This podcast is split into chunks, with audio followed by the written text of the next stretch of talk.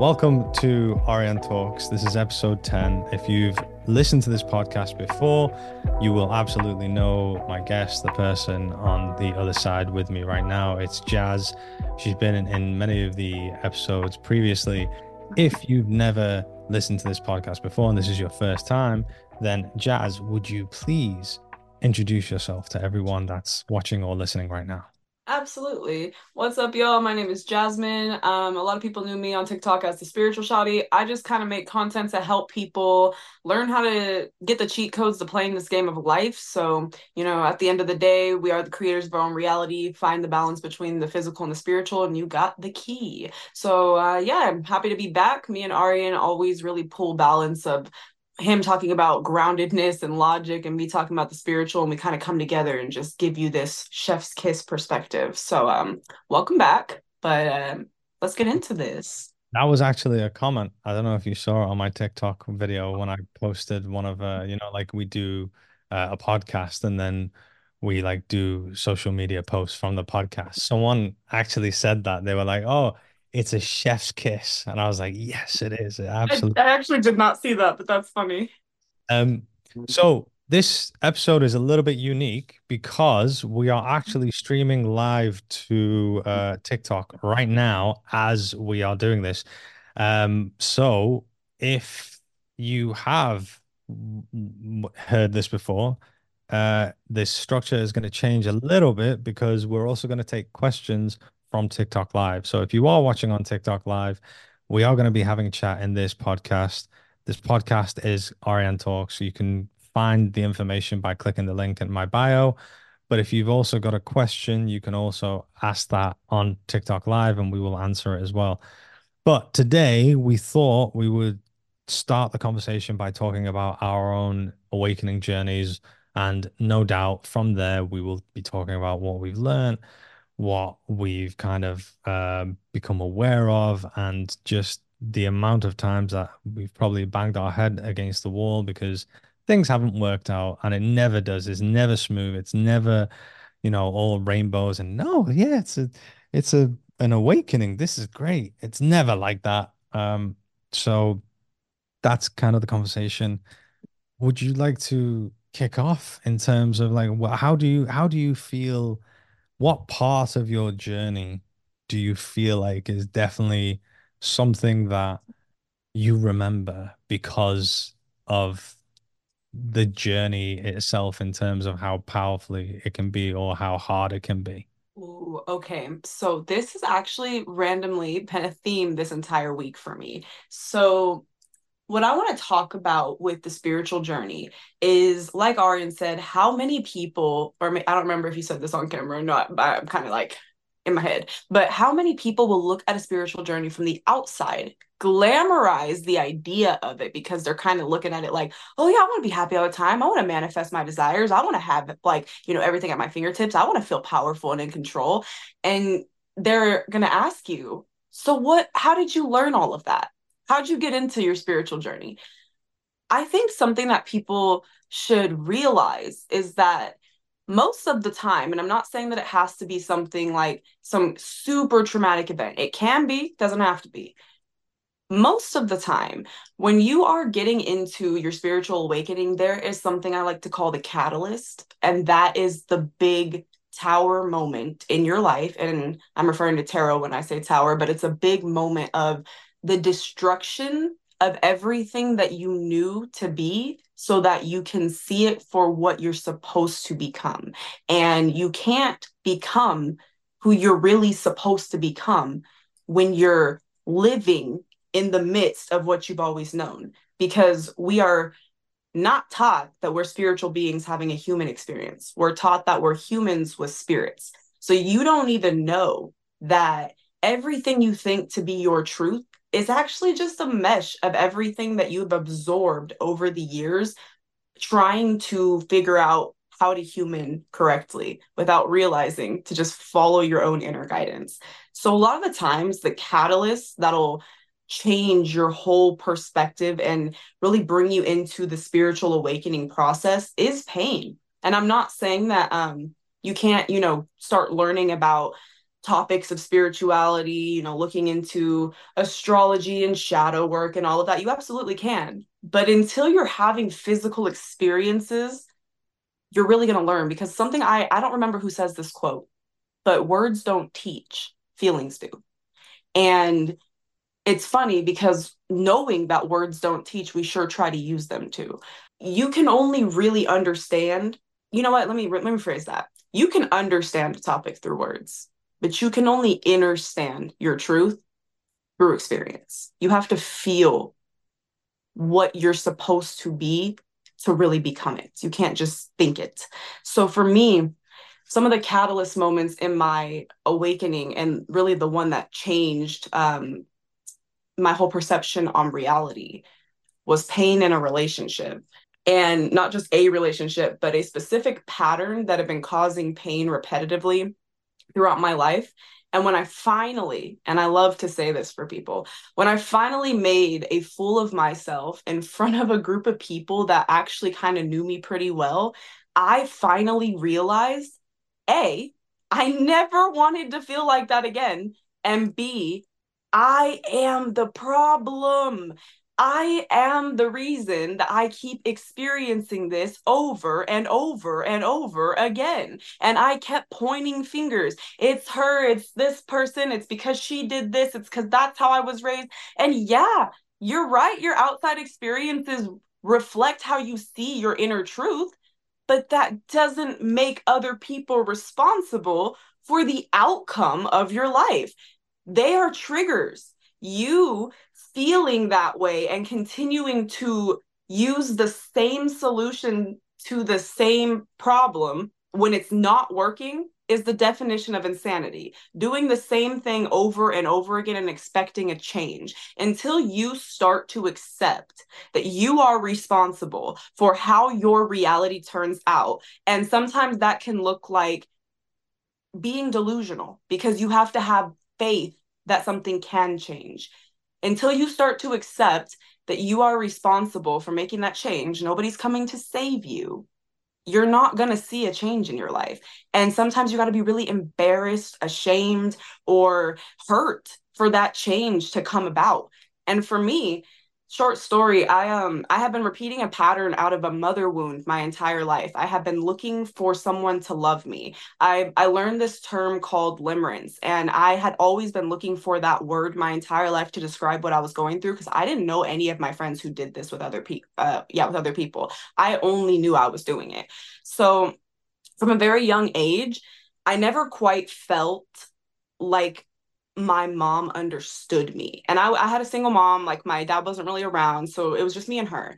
And when you have parents that have very severely unhealed trauma and they have a narcissistic wound and they are having children because they want the child to unconditionally love them and they see you as an extension of them. They do not see you as an individual. So you do not learn to individuate from the parent. So for me, I was my mom's source of life. I was who she went to with every complaint, every problem, and she used emotional manipulation to gain validation from me at a, from a very young age. So I started to learn that the only way to be safe was to people please. The only way to receive love was to be of service to others, to be constantly making somebody else's life better.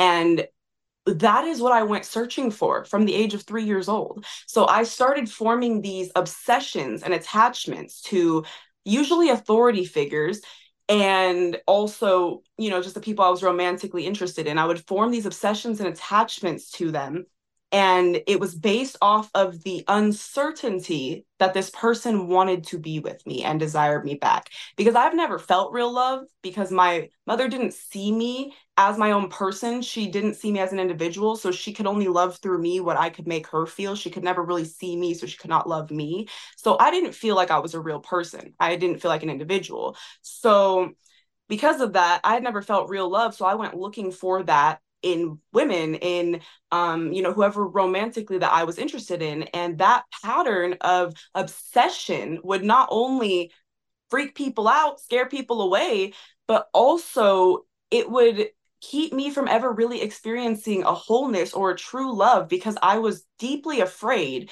that if somebody were to desire me back, that I would have to actually start to learn how to love because I would have that abandonment wound that it would just be taken from me. I would have that fear that it wouldn't really last because I'd never felt it before. So I was obsessed with this idea of getting somebody to choose me. And even when they were giving me breadcrumbs, sure, they'd flirt. They definitely do things that made me feel like they were interested, um, especially as I got older. Um, but it was an obsession over breadcrumbs. It was an obsession over if this person can see me, if this person acknowledges my traits, if this person can, you know, compliment me, I might be real. I might be valid. I might have an existence. And I took that and I went and embarrassed myself my whole life, just creating these dramatic stories based off of my imagination of what me and this person were going to be.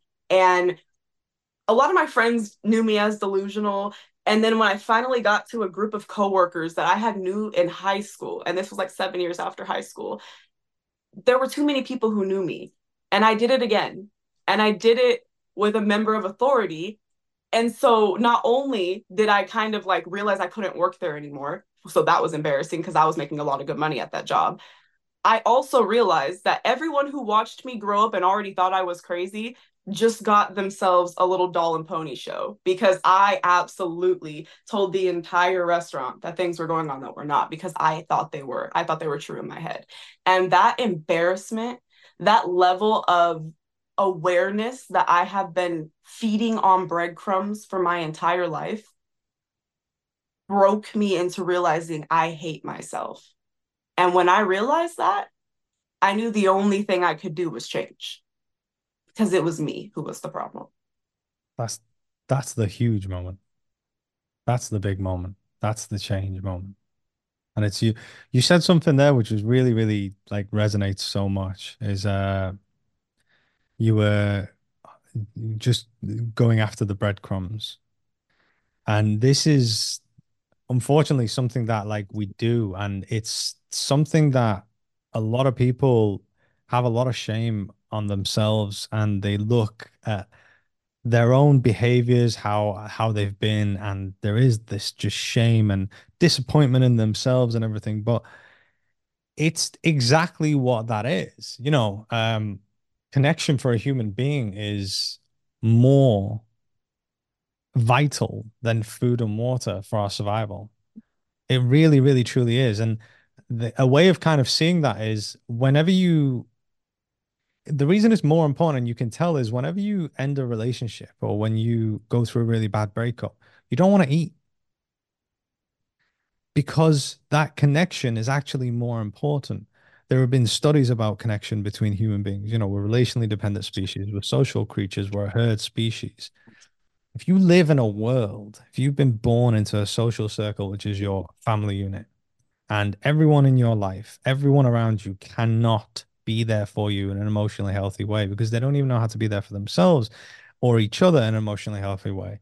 You end up, you're kind of like born into a shark tank where it's like everyone's out for themselves because no one's ever like you know society haven't learned this. We have not learned how to emotionally be there for each other in an emotionally healthy way. So you get into this place where you are starved of this thing that you need which is connection and true connection to find safety and vulnerability and that connection that we rely on for our survival.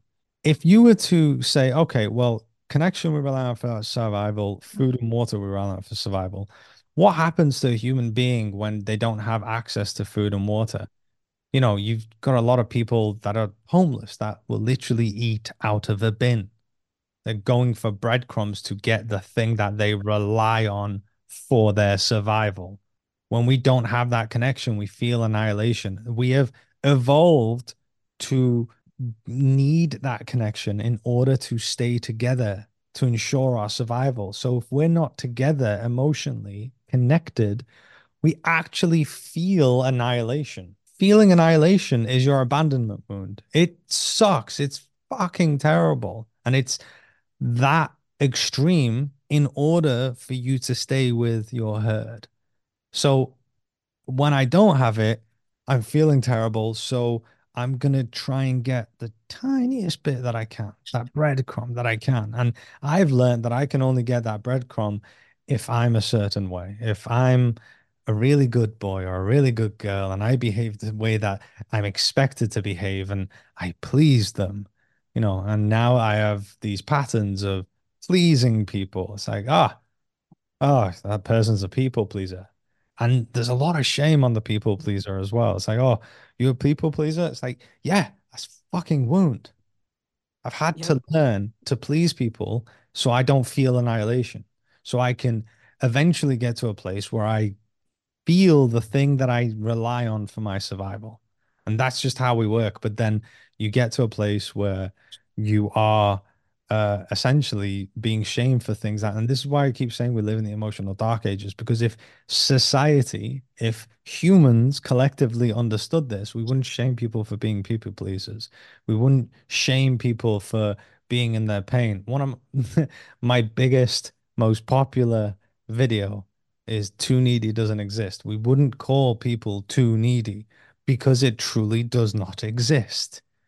There, we are creatures of needs, and when we have our needs met, whether by ourselves or someone else, that will dictate the way that we behave.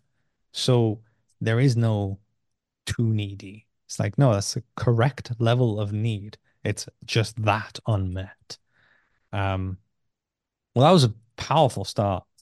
Uh, I think one thing I do want to point out is we are on TikTok Live. Jas, I know you can't see the comments because we're on my TikTok Lives, but they've been firing off. And I Oh shit, I, hell yeah. yeah, I don't want to like lose them. So anyone that's listening to this, uh, maybe not on the video and everything as well. Uh, so I'm just going to read from the top. Uh, there's a lot of nice stuff said and a lot of people resonating with what you were talking about as well. Someone saying, I follow you both. Amazing. Hi, how you doing? Um, yeah, uh, someone's Thanks asking. Someone's asking, who is this person speaking? Incredible insight. That is about you, Jas. Do you want to just, uh, for the people on TikTok Live now, just tell them what your handle is so they can follow you? Because the way we're doing a live is not through TikTok, it's through a different service because this is my podcast. So, what is your handle, uh, just for people to be able to find you? Yeah, so my handle on TikTok is actually just my whole name. It's Jasmine Cheyenne Rose. Nice. Okay. Um, so uh, only been listening for three minutes. It resonates so deep. Amazing. There's more shame on people who aren't people pleasers. There's, yeah, there's, I mean, there's shame all over the world in terms of how mental health, emotional health, how we are as emotional beings, how it's all seen anyway. It, it truly is that there's honestly like one of the things that is a, a huge frustration for me doing this work. You get to a place where I, I I remember I, I got to a place where I just I just saw it. I was like, oh, that's what it is. And it's like, well, what is it? The it is how we work. This is why these pains exist. And all of these pains can be you know, based on shame. It can be based on fear. It can be based on anger. It can be based on despair. Like whatever it is. Oh, because of these experiences, experiences like this. Oh, okay. And there was this kind of like one moment of like, oh, humans work like this. That's what's happening. And I remember when I saw it, I kind of just went, no one sees this. And I don't mean anyone in the world. I mean like no one in my life sees this. No one extended, like a friend's friend doesn't see this. This is not common knowledge. This is what all the coaches are learning about. This is what we're trying to get into the world. Like it's where we live in a time where it's really like in no way common knowledge. Like, for example, um, Wi-Fi is pretty common knowledge, the technology of Wi-Fi. Like we all understand it. Whenever we go to a friend's house, we're like, hey, can I connect to your Wi-Fi? Like, yeah, cool. Here's the password. All right, cool. Uh, it's common knowledge. You go to the 1600s and you go, have you got Wi-Fi? They're going to be like, what are you talking about? Like, what what is this witchcraft that you're talking about? Wi-Fi?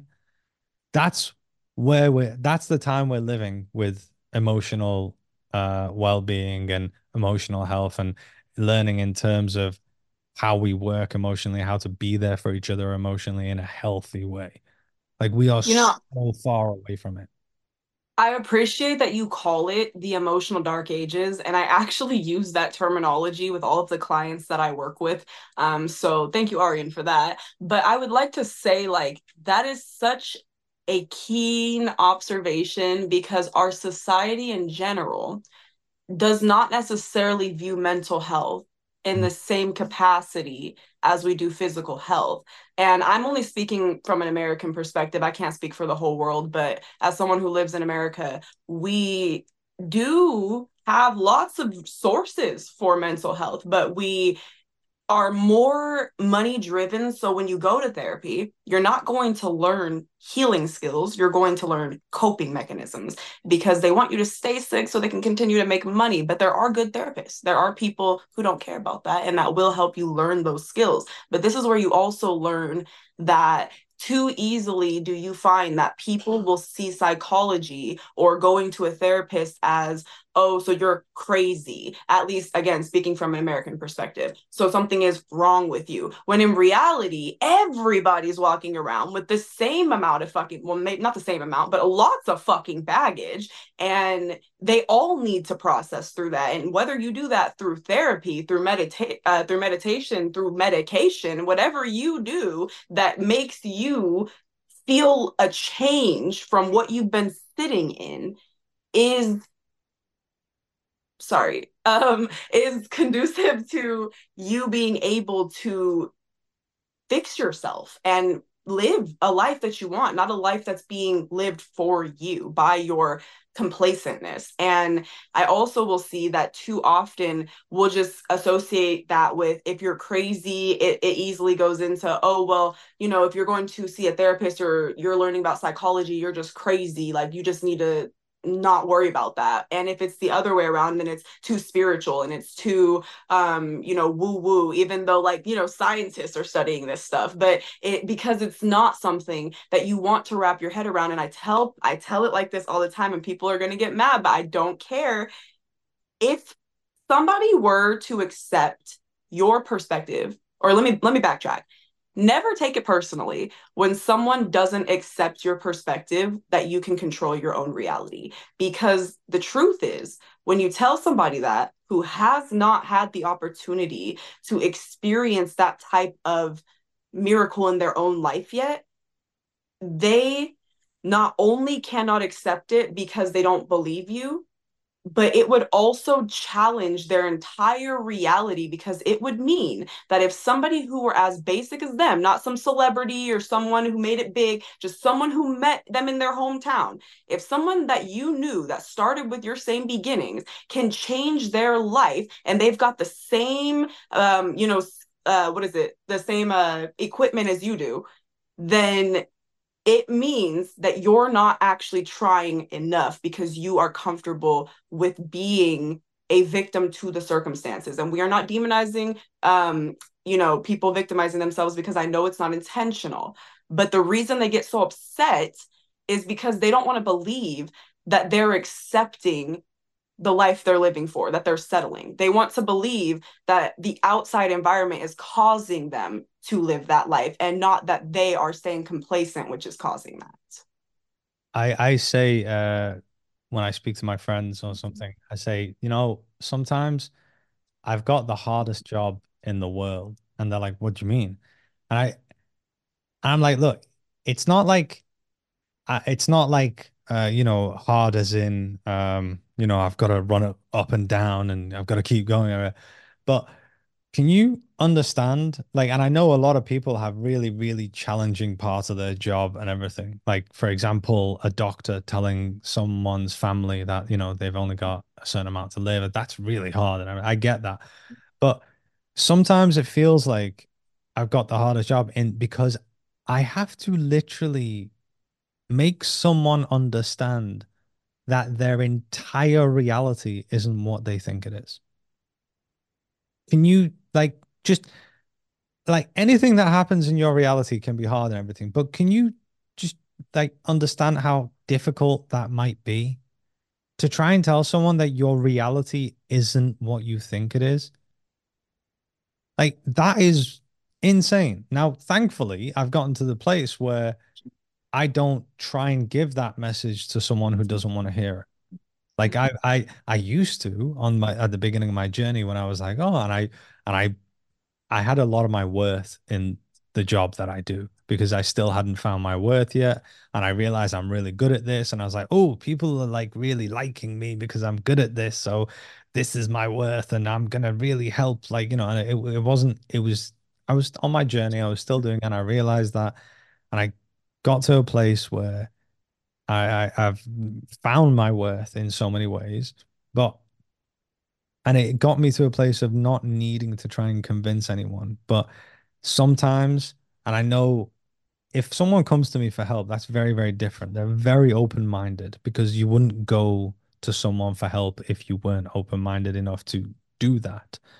But in interviews, you know, podcasts or anything like that, if, and I'm sure anything coming up, anyone's like challenging you with what you're saying and you were saying oh if you don't believe what i'm saying it's if it's a challenge if someone's intentionally challenging you then it's like okay now i, I it's going to be the the most difficult thing to try and explain to someone because you're telling them that their reality every all the parts of them that collectively we you know the ego essentially is there to protect them. And the ego is the one that's convinced them and they don't know the multiple parts. And the ego is like no this is not true. This is unsafe. So we're gonna like talk down and we're gonna be like no this is bad and this is in this is how we st- we've always stay safe. We're gonna do this. And it's like why convince me. It's like no really quick to chime in on what you're saying right now. There's a creator on TikTok, and before almost all of her videos where she states a controversial opinion, she will say,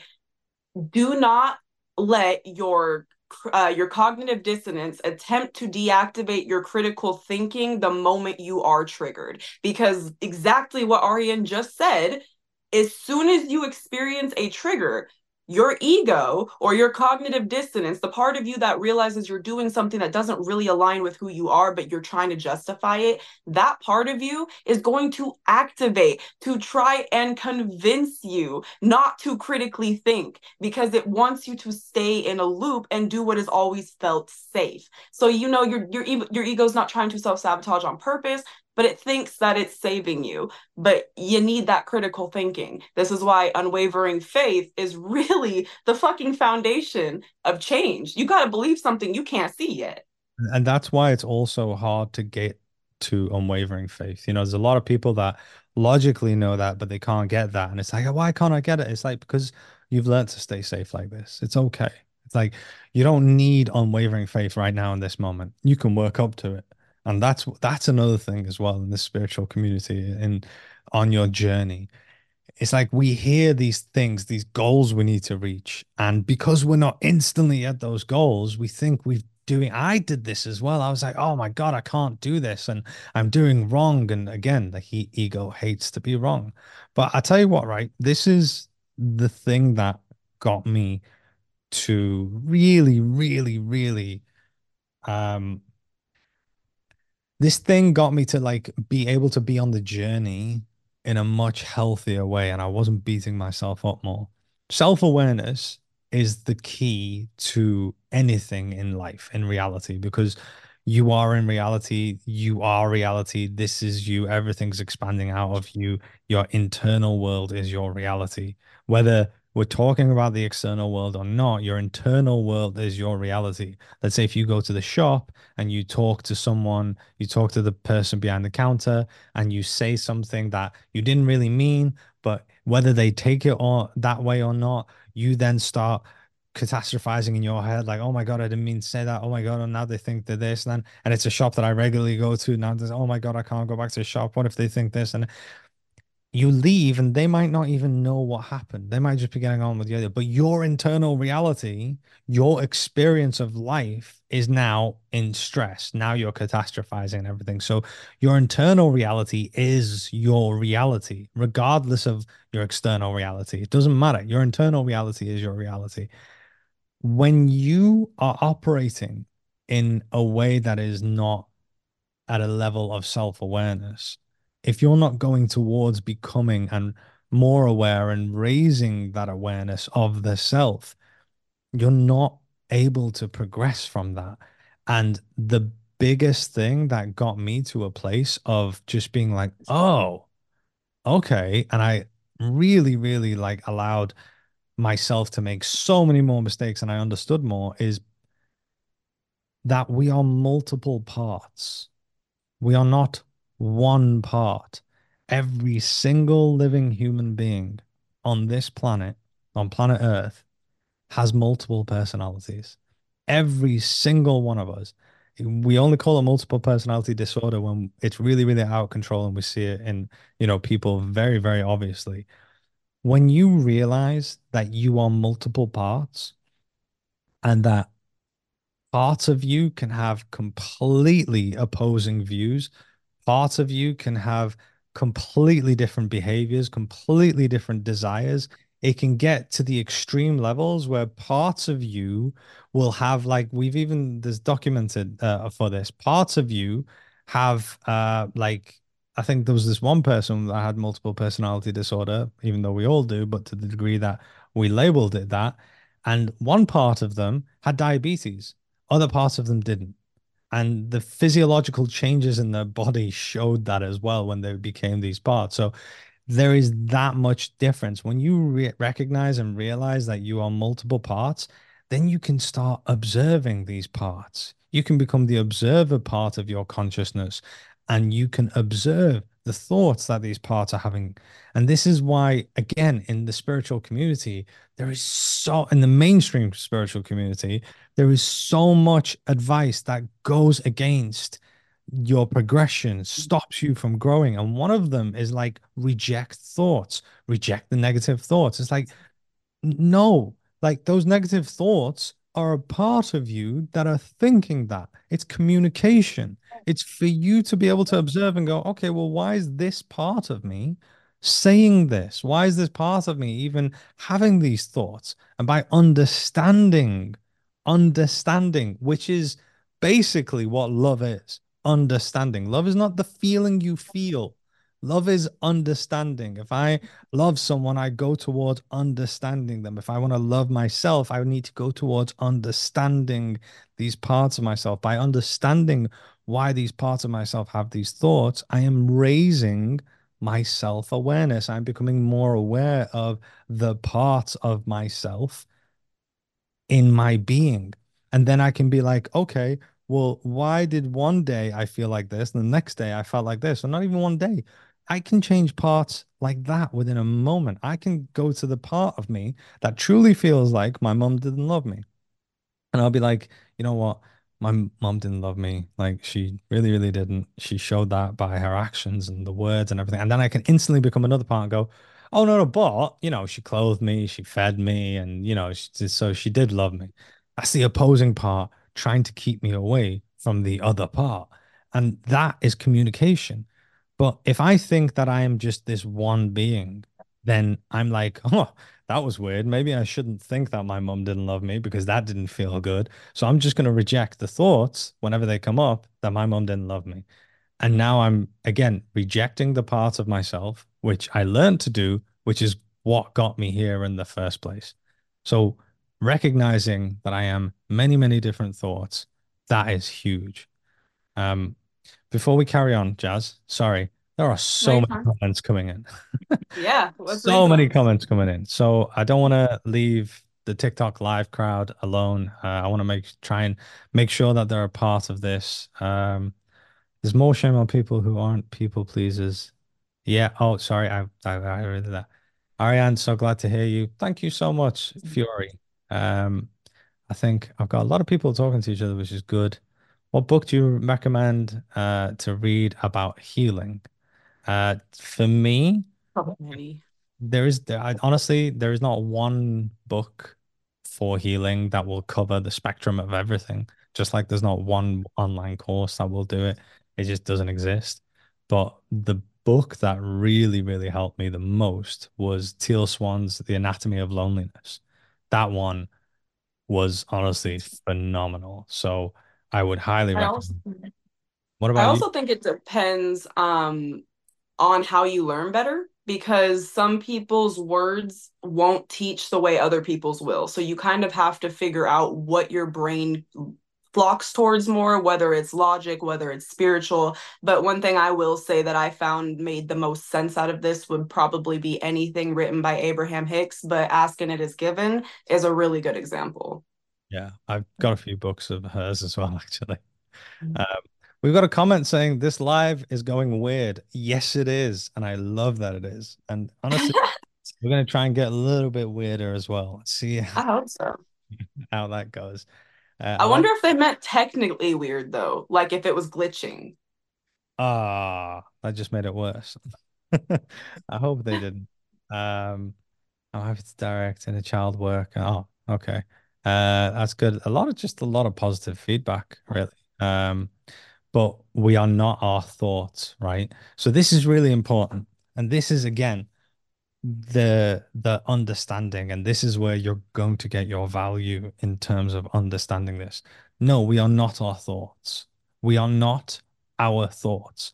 But if I just say we are not our thoughts, then that just sounds like I need to reject these thoughts. It's true that we are not our thoughts, but that doesn't mean they don't carry value. They, do, they don't carry information. They don't carry the information that you need. No, you're not your thoughts, but you need to understand them. Your thoughts are in you for a reason. There is a reason why you have thoughts that I don't, and I have thoughts that you don't. Like other otherwise, we should all have the exact same thoughts. But my life experiences brought my thoughts into my head, let's say. Your life experiences brought so they need to understand the why that they're there. No, I am not my thoughts, but that doesn't mean my thoughts should just be ignored. And that doesn't also mean that I need to just stay in the pain that my thoughts would create because my thoughts are being used by my beliefs. And that's where my pain's actually coming from. It's not actually my thoughts. My beliefs are created through thought. A thought that's thought over and over again eventually comes a belief. My pain is actually rooted from my unconscious core beliefs, which are being activated and shown to me through thought. So if I just ignore thoughts, won't be able to get to the belief, won't be able to get to that part of myself, won't be able to meet its needs, won't be able to heal. I'm still perpetually keeping myself in my suffering, essentially. I also believe that you are like a good way to kind of look at what Arian was saying is like you are the observer. So when we kind of, I'm going to push it to the spiritual side just a little bit. When you kind of think of your higher self rather than your human self, they don't feel the same sense of good or bad mor- morally that you feel as a human. So, what I've noticed is that when I ask myself why, instead of just trying to rampage on a thought, like Arian said, the self awareness behind why I'm doing something that I'm about to do gives me the clarity about if this thought is aligned with my higher self or if it's not. Because if you want to really understand who you are, you are really an unbiased, unconscious, all loving spirit and you don't see things the same way we would understand them on a human level. So when you want to know if something is truly good or bad for you or is truly aligned with what you who you are inside, which is your higher self, your spirit, your soul, then you should ask yourself why you're going to do something. But the way you'll know is anytime I ask myself why, it's because I don't feel good about what I'm about to do. If it doesn't come up as a hell yeah, this is no doubt about it, something I want to do, something that's in my head as a good idea, if there's even a slight bit of resistance to what I'm about to say or do, I know I should ask myself why. And almost 98% of the time, the answer of self awareness about why I'm going to do something, like responding to a hate comment on social media, the answer is never good enough for me to go through with the action. Because at the end of the day, if I'm about to respond to this comment, sometimes I'll do it. But most of the time, even if I say it's to educate the other person, I am triggered that they do not share my perspective and are spreading this hate on my platform. And I feel the need to prove to them why I'm right. And that self awareness comes up as not aligned with my higher self because I do not need to prove to others my truth because it's my truth. And my higher self doesn't feel the need to teach somebody who doesn't want to learn or just doesn't see things the way that I see them or just doesn't have the same truth as me. But my human self feels the need. And that's how I know it's not aligned. But that's also how I separate myself from the thought that I need to educate this person because that's a thought. That's not who I am. You said something that I really, really want to touch on. Um, you said good or bad. And honestly, the term good or bad, right or wrong is subjective. And it's, exactly. it's really dependent on the moment as well. So let me give you an example. Um, first of all, our teachings, uh, not all right, what we've learned growing up in today's society, the way that we're bringing children up, good behavior reward, bad behavior punishment, our version of wrong or bad is extremely unsafe because whenever I did something bad, I would be punished. I would have that connection removed. That would be annihilation. Whenever I did something wrong, I would be punished. I would have that connection removed. That would be annihilation. So the ego, my self concept, which is essentially what the ego is, hates bad or wrong, loves good or right but it's extremely subjective. It's like, all right, well, let's talk about no, you can do things that's good for your body. Um, and you can be wrong factually. Yeah, you can. Like, you know, I, I, there's a pen here. This pen is a pen. It's not a giraffe. It's right to say it's a pen. It's wrong to say it's a giraffe. But should I have made that decision? That's subjective, whether that's right or wrong. So the factual stuff, yes. But it's like, okay, well, what about, you know, making decisions for your health? That's good. It's like, okay, sure. Like, let's talk about that.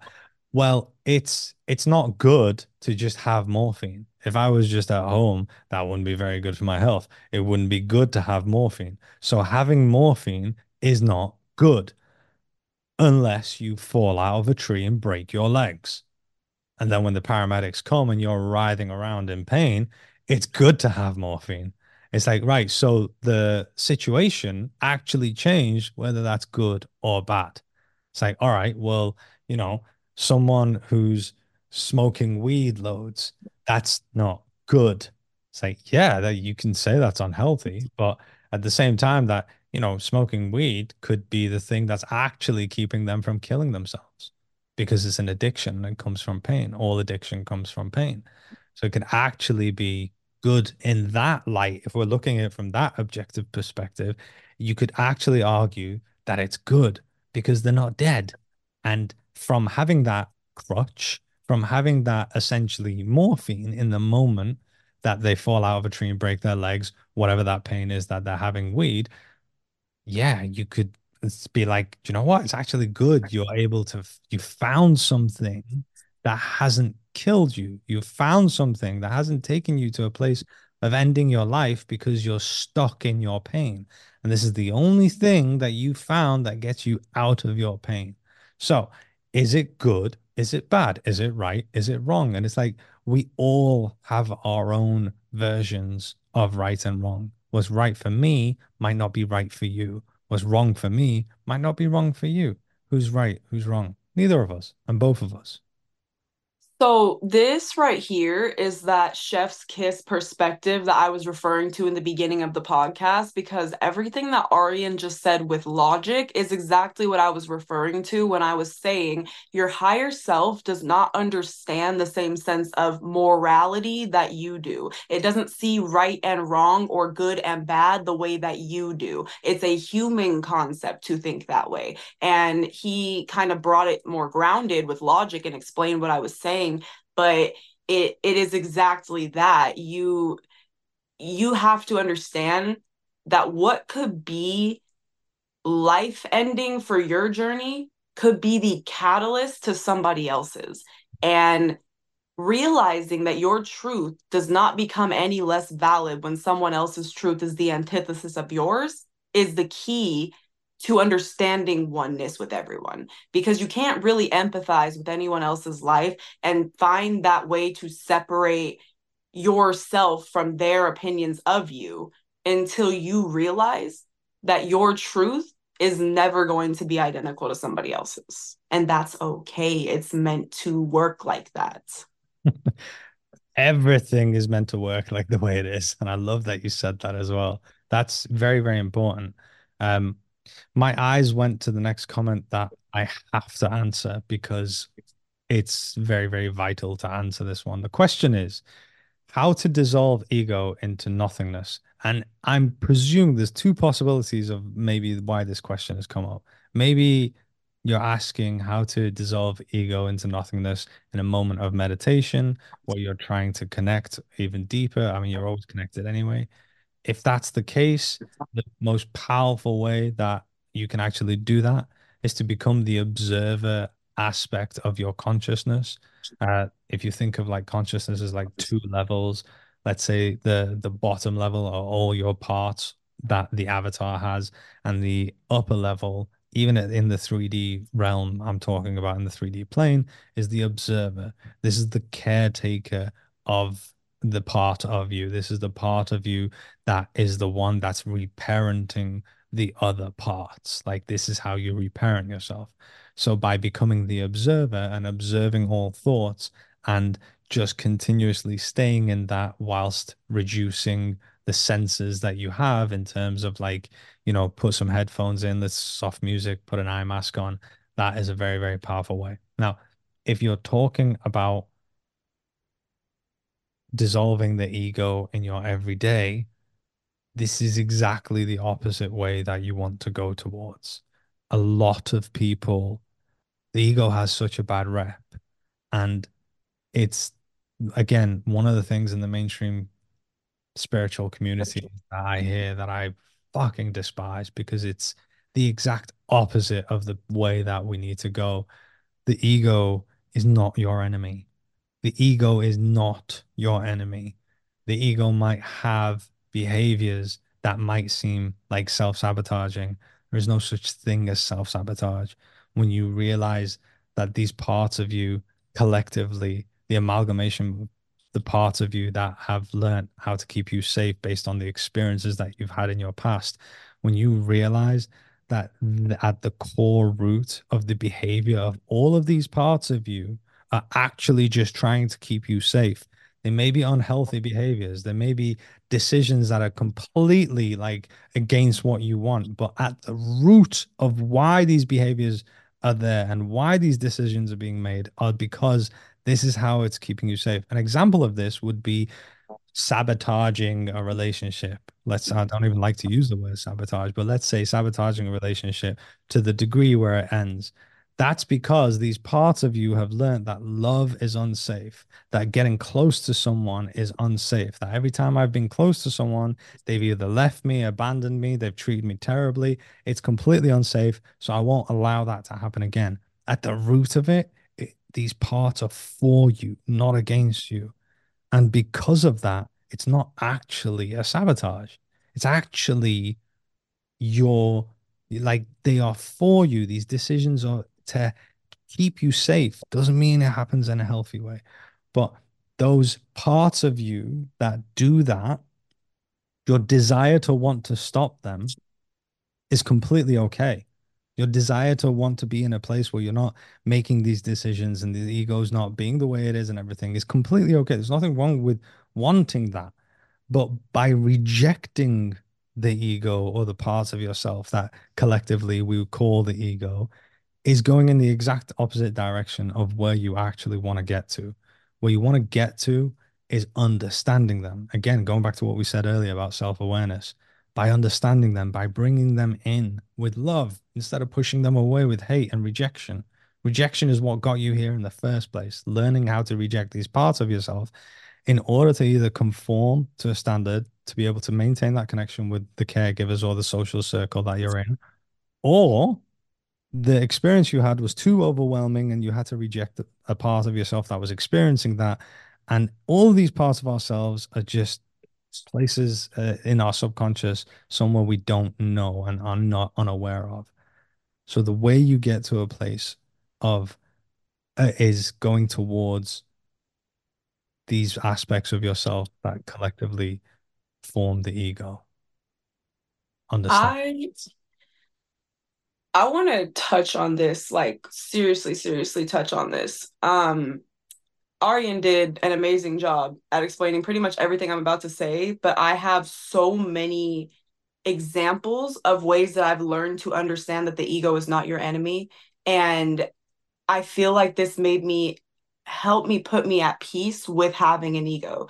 Your ego is literally the human part of you. If you didn't have an ego, you would have nothing to learn and no reason to be here. Your soul is constantly trying to learn evolution and growth. Therefore, you come to planet Earth. It is the fastest school that your soul can go to to learn. If you were not making mistakes, if you were not reacting to triggers, if you were not hurting other people, if you were not hurting yourself, you would not be human. You would simply know all. You already know all, but what's the fun in continuing to do what you already do in your non physical existence down here on Earth?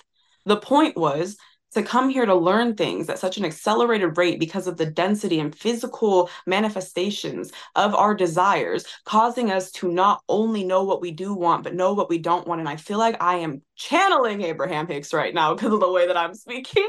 But uh, that contrast is what helps you know what you don't want so you can deliberately create what you do want. And that's what you came here for. And when it comes to making peace with your ego, I want to say something. Healing is not your purpose. You did not come here to learn how to correct everything that's wrong with you as fast as you can every single day. That makes no sense. You came here to have a beautiful experience to taste, touch, smell, and feel things while you're learning, while you're going through seasons of pain, while you're changing and growing. You weren't here to learn that, oh, if you work on your ego and heal and do shadow work, you manifest money and you get rich and you can have fame and you can have this. Okay, tell me about this shadow work. Because let me tell you something. When you're doing that, you are literally manifesting from a space of lack. And those two things do not align. You are telling yourself, I only want to heal myself because I have found out that it's a cheat code to how you get what you want. That's not real healing because you don't understand that in order to really have more in your life, you must first accept that you have enough. Even if you feel that you've got nothing you have to be grateful for where you're at. You've got to bloom where you're planted even when you don't feel like you're where you want to be. And the most beautiful way to align with your ego in a healthy way is to nurture the fact that your ego is not trying to harm you that it thinks it's making decisions that help you. And i made this post in the beginning of 2024 we're not making New Year's resolutions this year. We're going to ask ourselves loop or spiral. What we're doing every time we're met with a decision that we need to change, like let's say my resolution would normally be to lose weight. Okay, right now I need to make a decision on what to eat. I can eat chicken wings, I can eat a salad. If I eat uh, chicken wings, I'm not a bad person. I'm literally just making a decision that I'm always making that has caused me to realize I'm not happy with how I look or feel inside my body. And nothing is changing. I'm just the same person I've been. Nothing is bad with this decision. I'm not a bad person. I'm not making the wrong choices. I just know I'm delaying getting to where I want to be. So that's a loop because I'm going in a circle. I'm doing what I've been doing. But if I eat the salad, I am one step closer to becoming the version of me that I would like to be, which is somebody who feels lighter in their body, somebody who feeds myself nutrients, fruits, vegetables, somebody who is tuned in, tapped in, turned on to their body. You want to be a healthy person, make choices that a healthy person would make. But if you choose to loop, baby, you are not a bad person. You are just the same person you already were. That's okay. Take your time. Humans learn slow. But know that your ego needs that nurturing sometimes.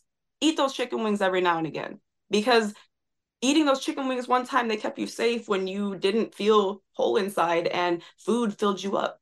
It's okay, but don't loop every single time. spiral at least 50%. Yeah. That's powerful, by the way. That's beautifully said. And it's great that you said that. I'm sure that will resonate with a lot of people that are listening to this right now. Um, you said something that I want to touch upon, and it's so, so important. Um, one of the regular things that my clients, uh, not any client that I have, one of the things that always I come across is um we tend to kind of treat healing as like this to-do list. And we go, right, right, I'm gonna do healing in order to get this. And it's like, it's not working. Why is it? I can't connect. I can't feel. It's like, because those parts of you know everything about you. Those parts of you know all the thoughts you have. They know your intentions. They know everything about you because they are you. And the reason you're not able to connect and the reason that they're not coming forward is because they know that you just want to heal just to get to somewhere else. When we say heal, we're not actually like healing. What we're doing is we're going to these parts of ourselves to be there for them. That's it. The outcome of that is healing. So if I go like, all right, I'm going to heal this part and this part and this part, and I've got like this kind of like checklist, these parts are going to be like, no, I'm not coming forward. Like, fuck no, because I know your intention. In fact, I learned this the really, really hard way. Um, it was a super cool, super cool experience, but I heard, learned this the hard way. Uh, I was actually on shrooms and I go super deep when I am. And there was this uh, moment where I, always, the way I heal on shrooms is insane. I'll do like, I always say to people, like, do one aspect a day if you're going deep. Like, don't because the effect it has on you. When I do shrooms, I'll do like, I don't know, like 40 to 60 in a in a in a six hour window. It's insane. But I can handle it because of the state that I'm in. Um, and this one that early in my journey, this one aspect I went towards and I was like, oh, and I see the energy balls like when I'm in that state, I see the energy balls of the trauma of these parts of myself and everything. So I went towards it. And I was like, come on, next one. Like, come on, let's go. And then this part of me wouldn't come forward. I was like, hey, what are you doing? Like, come on, let's, I, I get it. Yeah, no, come on. And this part of me just kind of like turned into a hand and just went like that and flipped me off and gave me a middle finger. This entire energy ball looked like a hand and flipped me off. And I was like, yo, whoa, whoa. And I thought I was being compassionate. I thought I was being nice. And I was like, why, what's, what's with that? Like, I don't get it. And my, I say my higher self is, it was actually my grandmother through my higher self. Um, because all our guides, everyone, every, all your, you know, ancestors and everything come through your higher self she was she took me she was like come. And my awareness was just gone. And i went deeper in. And it was shown to me as kind of like this cannon exploding. And as this cannon exploded everything went into really super slow mo and it even stopped. And i was taken in and out of this cannon and everything. It was to signify like this is the pain. Look at the pain like pain pain pain. Like this is why this and i was like oh Oh yeah, and it was actually a part of me that was thinking everyone's against, well, not thinking, let me rephrase that. Part of me that experienced that everyone was against me. There was no one there sticking up for me ever. No one stuck up for me. I was the scapegoat of the family as well. Everyone was against me. No matter any time I showed my pain, anytime I did anything remotely that was not what others wanted, it would be everyone against me. The scapegoat is the emotional trash can of the social circle, the family, everyone around them. That's why the the problem child, you know. So I was understanding this, and the more that I understood this, the more that I was like, oh yeah, no, you know what? Yeah. And this part of me was saying, like, fuck off to the world, like, fuck you all. And I was like, no, no, no. Originally, I was like, no, no, no, no, come on, come on. And then when I felt what this part of me was feeling, I understood. Like I understood what this part of me was saying, why this part of me was saying it. And I was invalidating the fuck out of it by going, no, no, I know, yeah, but it's okay. Come on. Like, no, I, I, I get it. Yeah. And I was invalid. That's how I was always treating. That's how I was treating myself again. So when I stopped that and I connected to this part of myself, it's kind of like I went, I went from looking straight at each other to just being on the same side. And I stood next to this part of myself. And eventually I was like, yeah, you're right. Fuck you all. And I was like, in it then. I was like, you are absolutely right. Like, fuck all of you. You fucking just all of you. You can just go, like, you know, go to hell. I don't give a shit.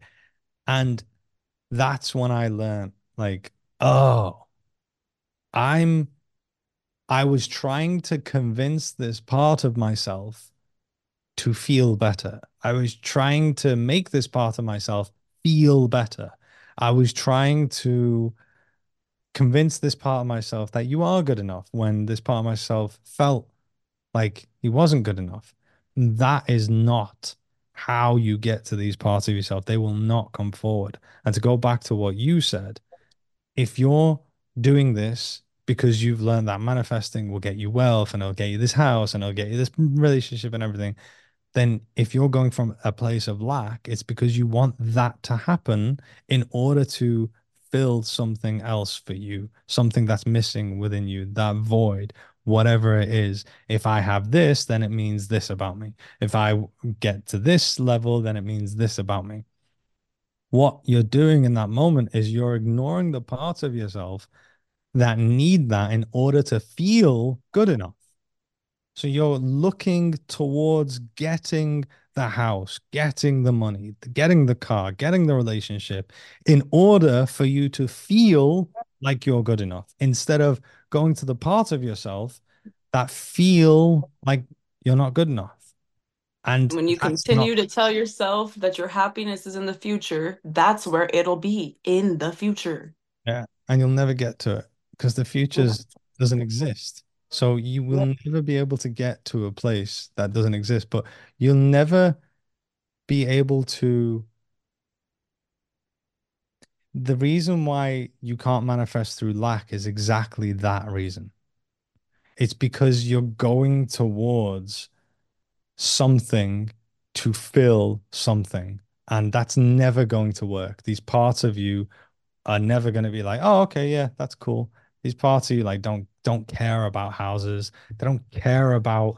Uh, they don't even care about the relationship you want. They don't care about the wealth or anything.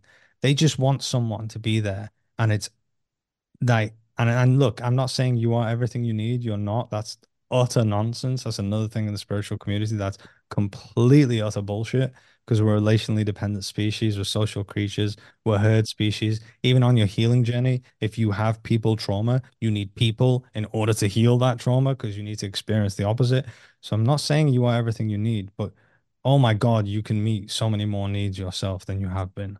And that is what will get you to a place of truly finding your worth, truly feeling like you are good enough, which then that will mirror back to you in a, your external world. And that's when all the stuff that you want will come in because you honestly you won't really even want it that much anymore.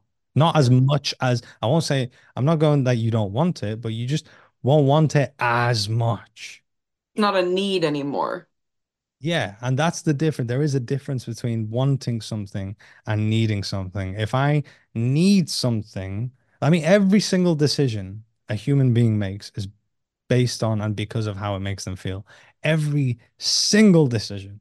So if I want that or need that or something, it's because of how it's going to make me feel. That doesn't mean it's wrong. I'm not saying you shouldn't want things or anything, but use that as information to be like, all right, hang on. If I'm needing this thing because of how it's going to make me feel, then what am I feeling now that's undesirable?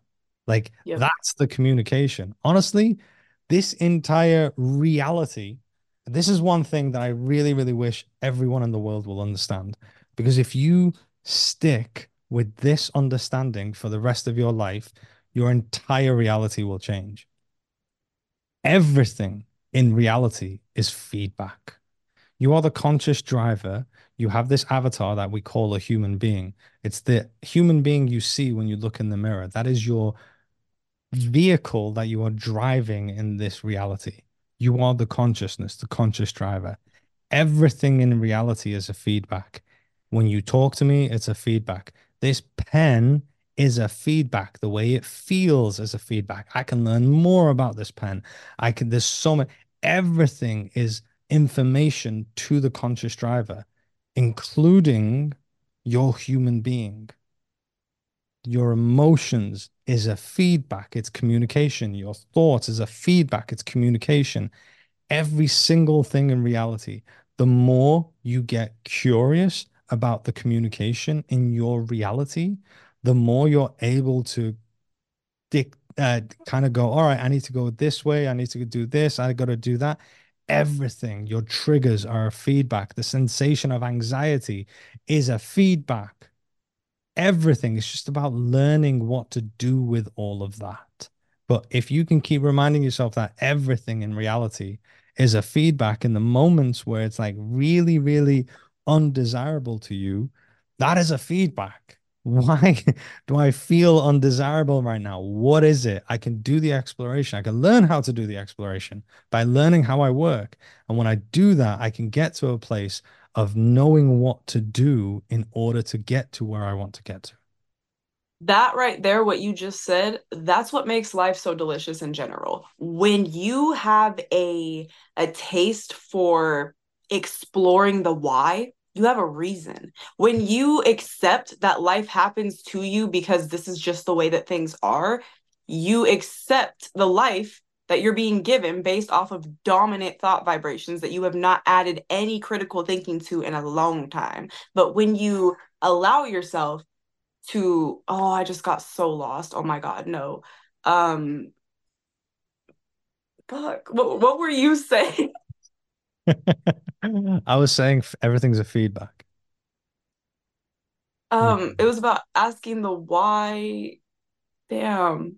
Okay, well, when you ask the why and do the exploration, you get to a place. Oh, the, the exploration. Yeah. Um, that like you know when they say it's not about the destination, it's about the journey. The exploration is the journey. When you when you take a second to be like, okay, I'm, I'm I don't know why I'm channeling Abraham today, but I'm using an example here. So she made a video one time talking about how she wanted these lions and they were like lion statues for her house in Texas and she was enjoying the slowness behind wanting these lions because she wanted them to be so perfect they couldn't just be any lions so as she's looking on, you know, all these different websites over the months. She's like, oh, this one's nice. She's got a Pinterest board going. And she's like, yeah, that one's cool. That one's nice. But she's not attached to needing it now so she can be happy because she already is happy within. Esther, the woman who portrays Abraham, is already fulfilled within. She's got self love. These lions aren't going to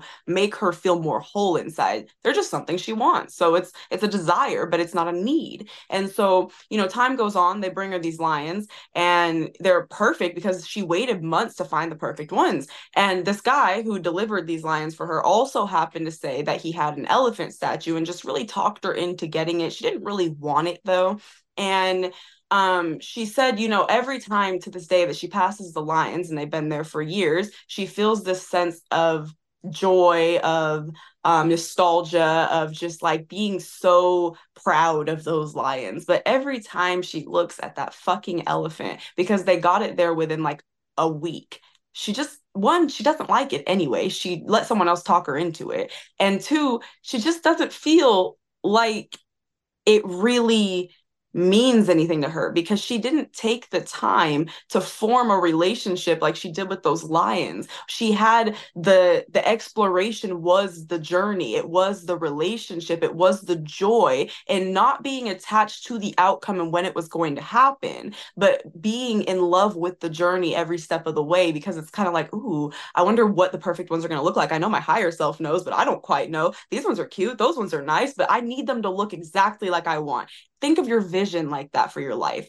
You aren't trying to live success to success, or you're not really measuring your life correctly because really you're saying that you're only valuable when you achieve something big. If you are living actually, this is going to sound stupid, but failure to failure, you're actually really, really able to see progress in yourself because every time you make a decision and you're like, oh, damn, wish I wouldn't have done that, you have still grown so severely from the last time you made a poor decision. And now you're seeing yourself growing. It's contrast in life that really lets us know what we really want. And getting instant gratification, let me say it like this you will never have enough of something you do not need you will never have enough of something you do not need because you never needed it to begin with. So you're just going to keep chasing that high and it's never going to fill you because you don't need it. You need to deal with the problems that are emotionally talking to you. That's what you need to feel better. Also, not trying to cut anything off, but I really got to go pee soon. So, like, let me know where we're at with time. Uh, uh, no, that's fine.